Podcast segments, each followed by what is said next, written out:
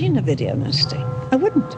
I have far too much. How, how can you judge on a video nasty? Oh, You've never seen one.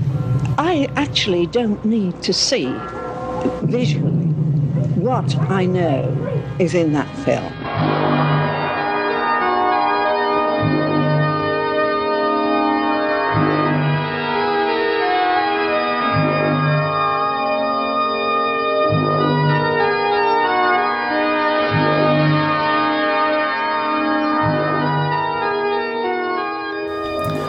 Hello there, and welcome to the Video Nasties podcast. My name's Chris Brown.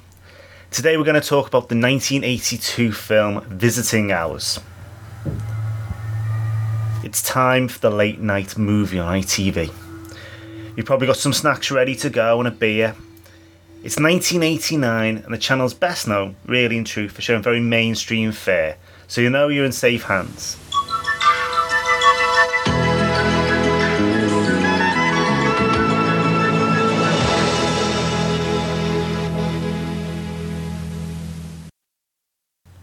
Then, due to somebody's mistake, they don't show the safe censored version of the 1982 film Visiting Hours.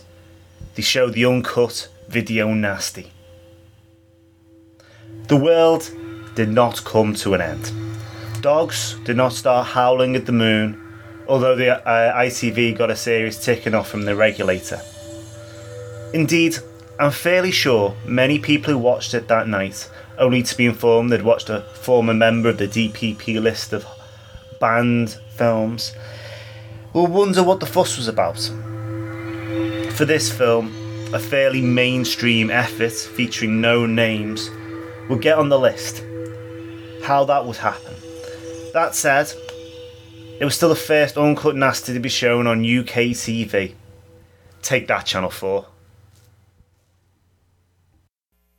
You've heard commercials where people tell you what they thought about a movie. Listen to what an entire audience had to say about visiting hours. This is not a trick. The screams you are hearing are the actual audience reaction to a sneak preview of Visiting Hours, a film so frightening you may never recover. Visiting Hours, rated R, under 17, not admitted without parent.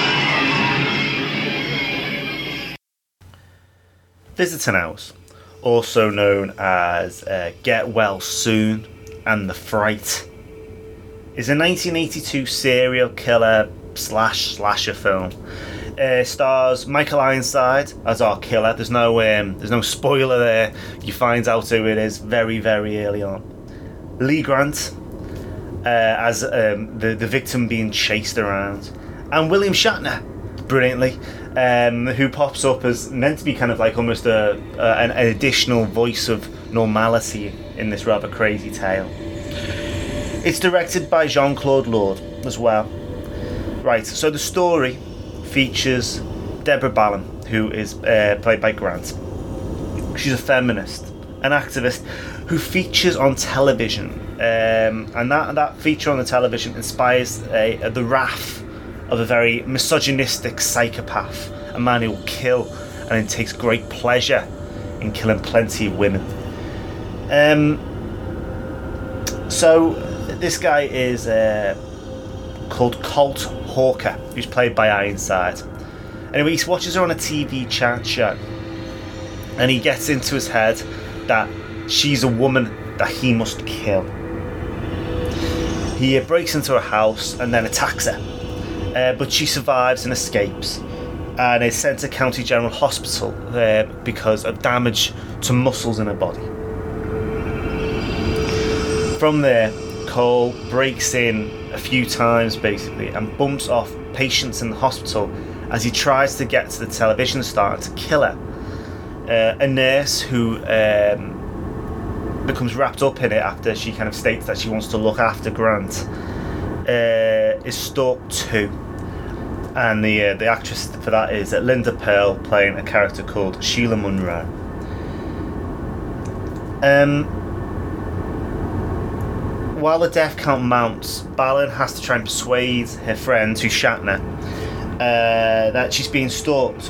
And uh, finally, everything comes to quite a grisly head. Where else, of course, but in the hospital basement as we have this cat and mouse game between um, the patient who's being and also the uh, the killer. In this hospital, your next visit may be your last.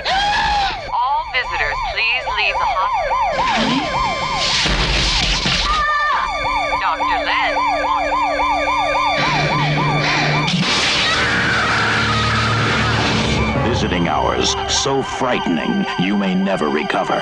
Starring Lee Grant, William Shatner, Linda Purl.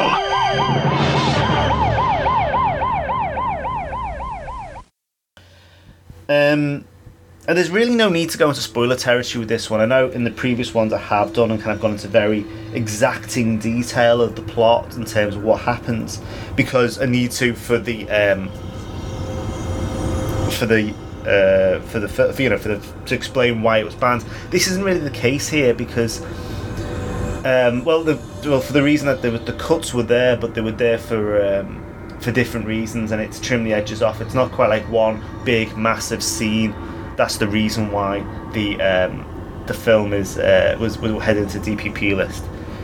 Uh, but what I will say is uh, this feels like a slasher film at its heart.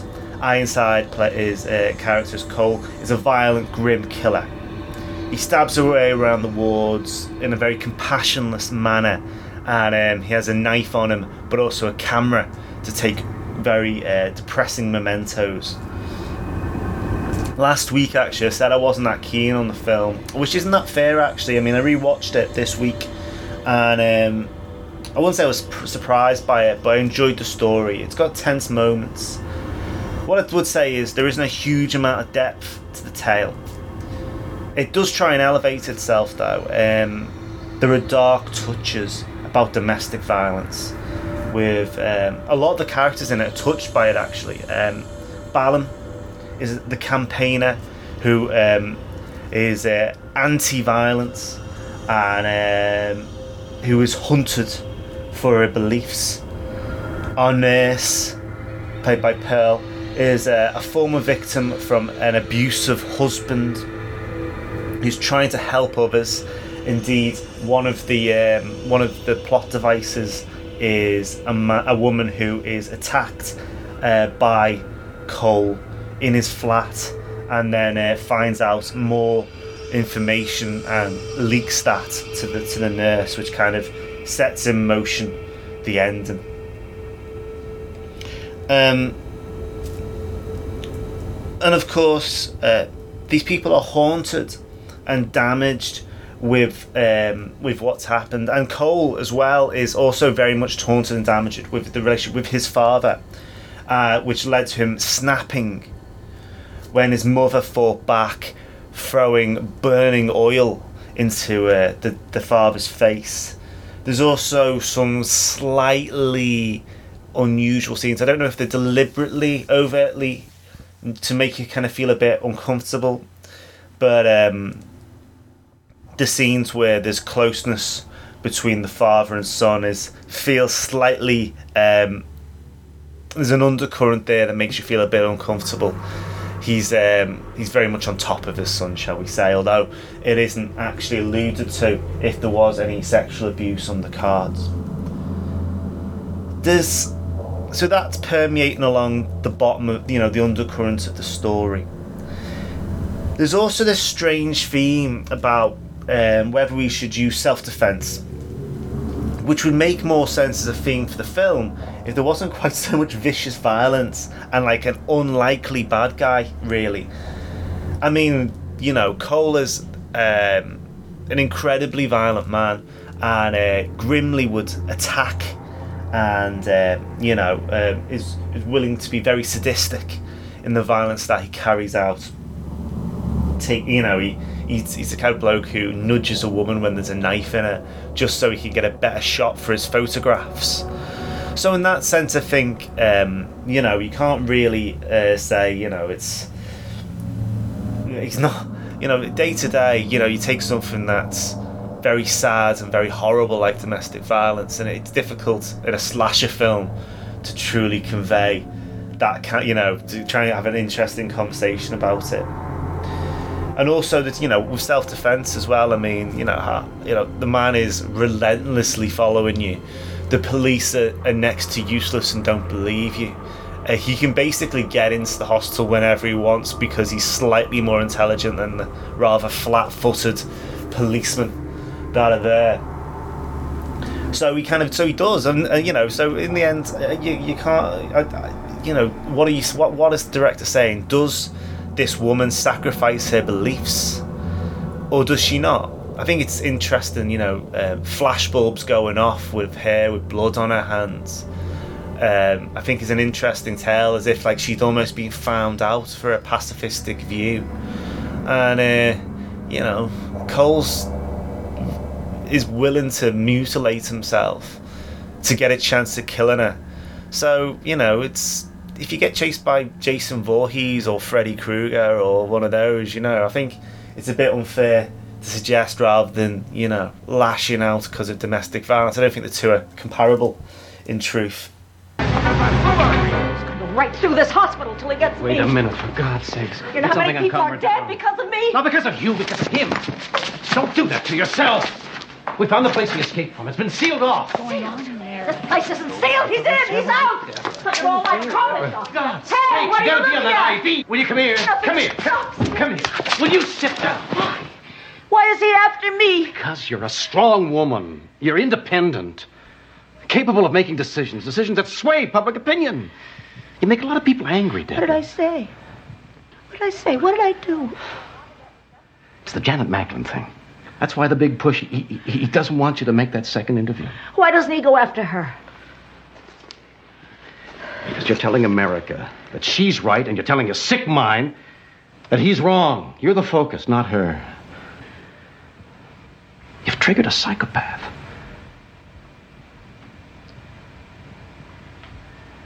I want to go home now. You can't. I'm, I'm going to stay with you all night. And in the morning, I'll quietly get you out. Despite all this stuff, though, you know, it's got a solid Friday night eff- you know, feel to it. It's, it's a decent enough effort, and without you know the gore, you wouldn't expect it to be that much of a nasty, really. Um, you know, there's some very there's some very bad reviews for it on uh, on the internet. I noticed uh, it's currently rating fourteen percent on uh, Rotten Tomatoes. Not that you know those aggregate sites are particularly brilliant for older films. Um, you know, it's got a great cast. Ironside's now best known for films like Starship Troopers, Top Gun, Total Recall. You know, and he's he's pretty horrendous as, a, as, the killer, you know, breathing life into who, who is a very quiet murderer in truth. Um, a little bit of trivia from the time: uh, the limp that Ironsides brought to the end of the movie was real. He broke his ankle on the first day of filming, um, and he was ca- partly cast as uh, Colt Hawker uh, because he was very good in um, Scanners, the David Cronenberg film, which has the same producers as uh, Visiting Hours. Um, I forgot to mention that uh, this is a Canadian production, you see, so it has. Uh, it was back from the days when you used to be able to get quite a few quid for low budget horror in Canada. So I mean that's probably why you know it was e- it was easily made. Uh, Grant, obviously known for The Omen 2 and uh, Peyton Place. And, uh, you know, it gives a solid performance despite the fact that effectively her role is the hysterical woman. And William Shatner, um, being William Shatner in truth, probably. Um, although um, he's not, you know, he, he's been his usual self, although he's uh, not upstaging too many people, I was going to say. There's a fantastic moment in it though, uh, when he, he pushes aside police in the crime scene when they get to Cole's house, and uh, uh, you know he's just like a TV producer or something, but he but he dives through. You know, get out of my way. I've got some evidence to show to show what's happening here, and everyone's like, "Yep, sound yeah, let this guy through." You know, potential serial killer's house. For you go, son. Show us what you've got you know, dives into a, a police car in this, in this moment of excitement. It's brilliant stuff. And God knows, it's just classic, you know, Sat, you know, Friday night thriller kind of stuff. Really, um, you know, it's popcorn fodder. The girl that was killed two weeks ago. She's got a whole assortment in there. Fight him, Howard. Jesus Christ. What the hell is this? Stand back.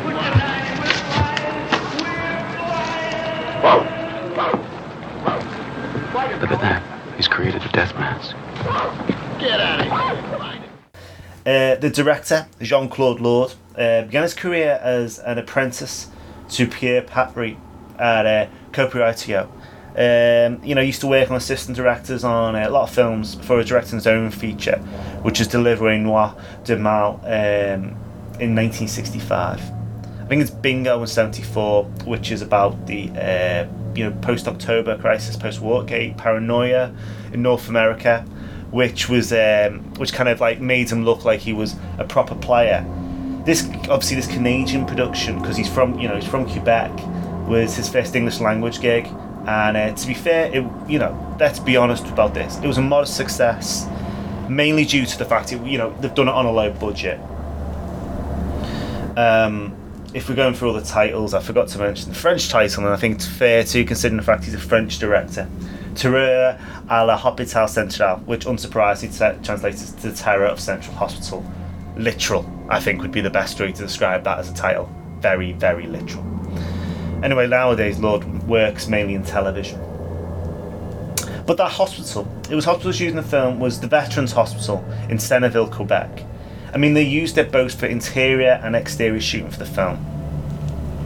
It's very much like a one-two, you know, very limited locations for the movie. And I think um, the reason for that, you know, obviously it's low budget. Almost, in fact, the fact that uh, the terrorization of this this nurse character seems to almost come from the fact that we were desperate for another location to kind of break up the action in the uh, in the third in the in the, in the final third uh, act. It's um, you know it, it does kind of have that feel of you know we need to get out of this hospital for a bit, if nothing else. Um, the theme is supposed, you know, the music, the musical score is supposed to take its lead from Halloween. In truth, um, you know, I mean, the the music's done by Jonathan Goldsmith. Uh, personally, I don't think it, it certainly doesn't have the um, the kind of the strength in that music. You know, it doesn't it doesn't sound as iconic maybe as Halloween, and uh, and that kind of like tinkly piano kind of stuff that on the synth fact dates the movie, and you know pretty much exactly where it's from. Although you could probably date it from Shatner's hairline if I was being unusually harsh. So you know, it's a simple film, reasonably well made, and certainly like a lot classier than most of the films on this list. I mean, you know, let's not stand up and call it a masterpiece, but there isn't much to it. So why did it face the wrath to be placed on the DPP's list of video nasties? Well, the BBFC cut the X-rated version in 1982 for cinema release by uh, one minute and ten seconds. Now, this minute and 10 seconds basically focused on um, a couple of times where Blade goes into a body and a moment when uh, a, a woman. Oh, yes. Uh, there's, there's three actually. There's um, there's a couple of. I think there's a stabbing element um, when he kicks a woman's foot to get more. You know, who's been stabbed to get like better reaction shots for his photographs and um, there's an off-screen rape in it as well, or supposed rape and a sexualized attack, and uh, that being trimmed down as well because there's you know blades between legs and stuff like that. Something that the, I mean, was was a problem in this country for, and, and it's, it's still kind of a little bit as well, kind of sexualized violence.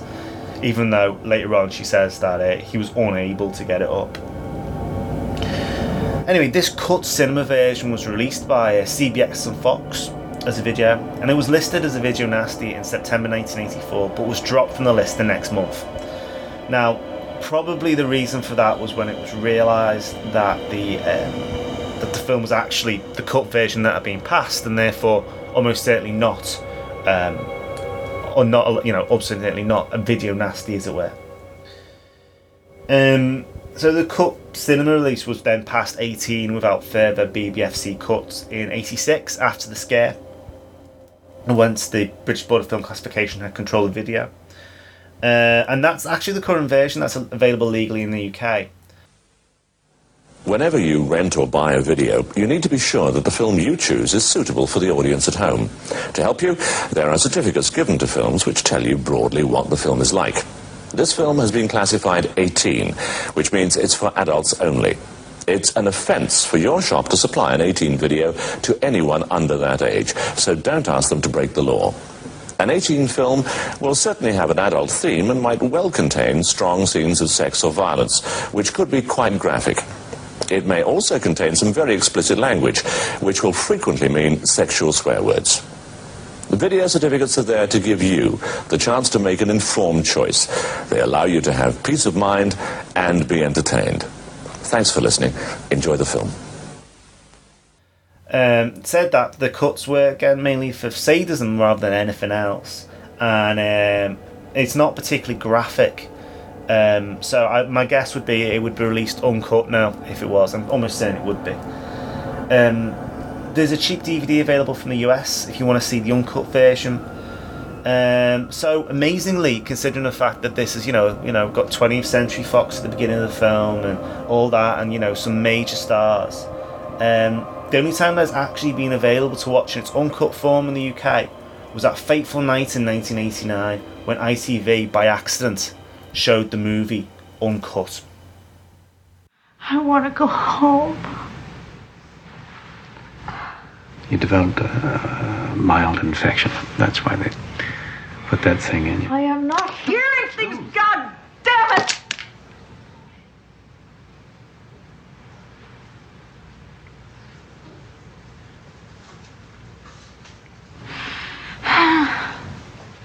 I want to go to the window. I need some air.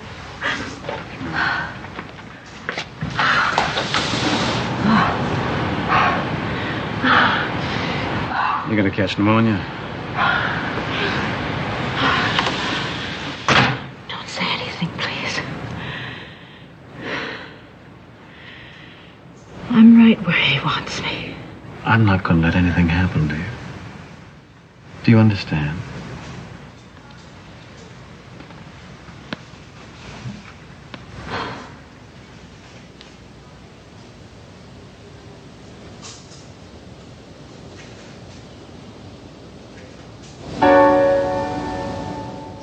Matter of time.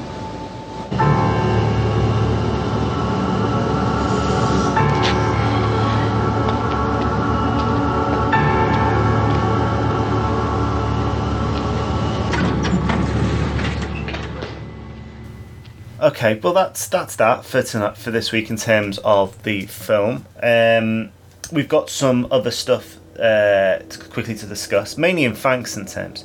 Thank you very much for the reviews on iTunes for those that have done it. Fantastic! It's great that it's been done. It you know really highlights what we've been doing and it gets more people to listen.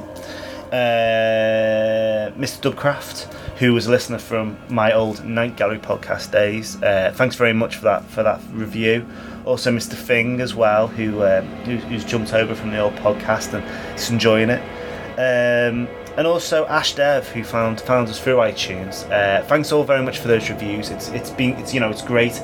It spreads the, the words about what I'm doing, and um, it, it's fantastic, really, in truth.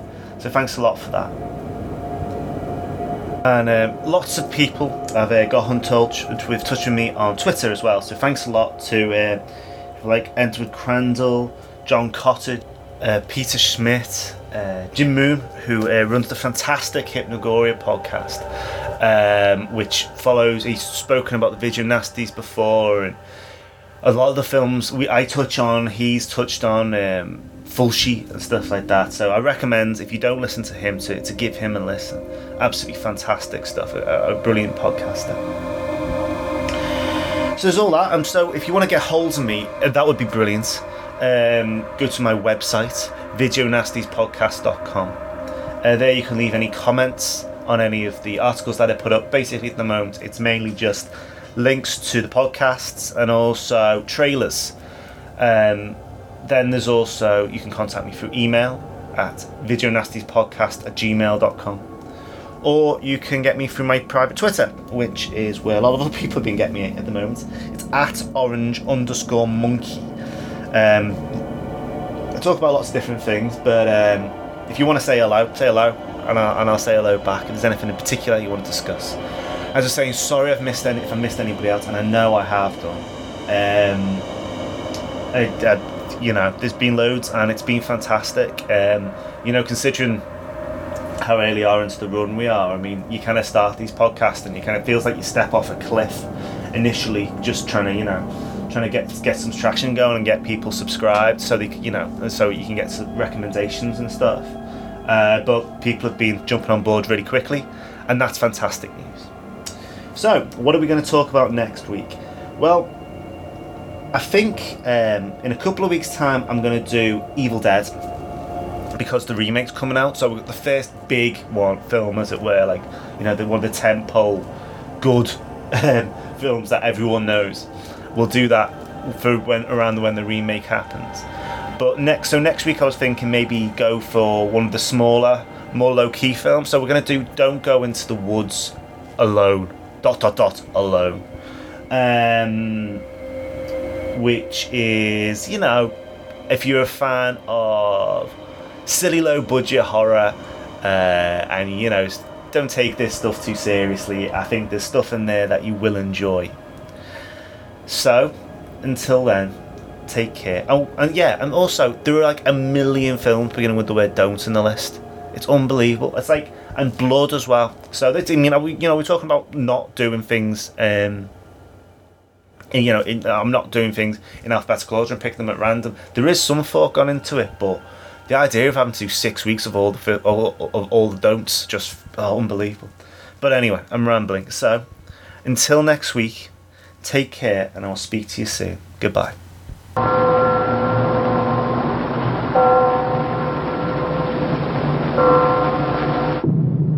I have never seen a video nasty. I wouldn't. I have far too much. How, how can you judge on a video nasty? Oh, You've never seen one. I actually don't need to see visually what I know is in that film.